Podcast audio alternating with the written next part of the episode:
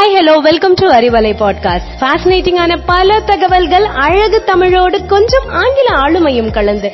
கற்க கேட்க here we go with 360 degree of fantabulous learning with Arivalai podcast brought to you by Bharathi education institutions Reddipatti Namakkal இமயத்தில் பொன்மொழி ஒளி வீச கடலினிய குமரிக்கால் சிலம்பொலிக்க. இமை விழி மூடாமல் ஆட்சி செய்யும் எம் இந்திய தாயை வணங்கி இக்காணொளியை காண்போரை வணங்கி பேசத் தொடங்குகிறேன்.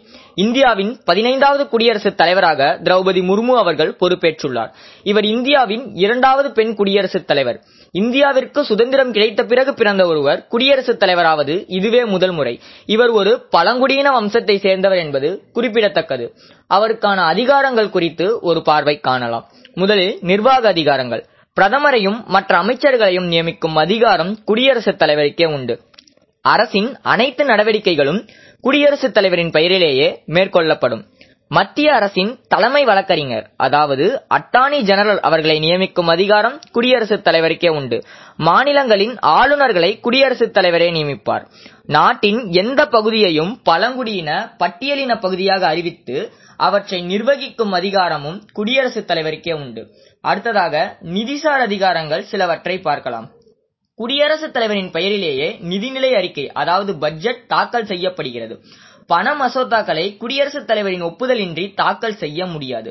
ஐந்து ஆண்டுகளுக்கு ஒருமுறை நிதிக்குழுவை நியமிக்கும் அதிகாரமும் குடியரசுத் தலைவருக்கே உண்டு. அடுத்ததாக நீதிசார் அதிகாரங்கள் சிலவற்றையும் பார்க்கலாம். உச்ச நீதிமன்ற தலைமை நீதிபதி மற்ற நீதிபதிகள் உயர் நீதிமன்ற நீதிபதிகள் ஆகியோரை குடியரசுத் தலைவரே நியமிப்பார். நீதிமன்றங்களால் தண்டனை வழங்கப்பட்ட குற்றவாளிக்கு மன்னிப்பு வழங்கவும் தண்டனையை குறைக்கவும் குடியரசுத் தலைவருக்கு அதிகாரம் உண்டு. அடுத்ததாக பாதுகாப்பு சார் அதிகாரங்கள் சிலவற்றை பார்க்கலாம்.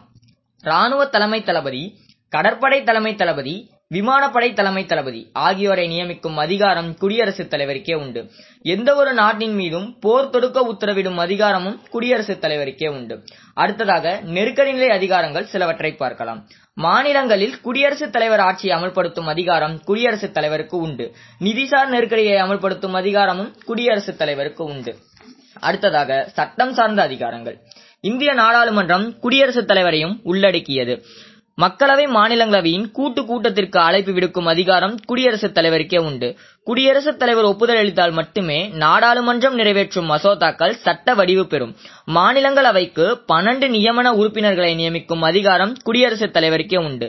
மத்திய பணியாளர் தேர்வாணையம் நிதிக்குழுவின் ஆண்டறிக்கைகளை நாடாளுமன்றத்தில் சமர்ப்பிக்கும் அதிகாரம் குடியரசுத் தலைவருக்கே உண்டு.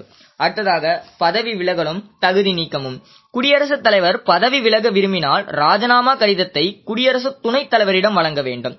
குடியரசுத் தலைவரை தகுதி நீக்கம் செய்வதற்கு நாடாளுமன்றத்தின் இரு அவைகளிலும் மூன்றில் இரண்டு பங்கு பெரும்பான்மை உறுப்பினர்களின் ஆதரவோடு தீர்மானம் நிறைவேற்றப்பட வேண்டும். குடியரசுத் தலைவருக்கான அதிகாரங்கள் சிலவற்றை பார்த்தோம். வாழ்க தமிழ் வளர்க தமிழ். நன்றி வணக்கம்.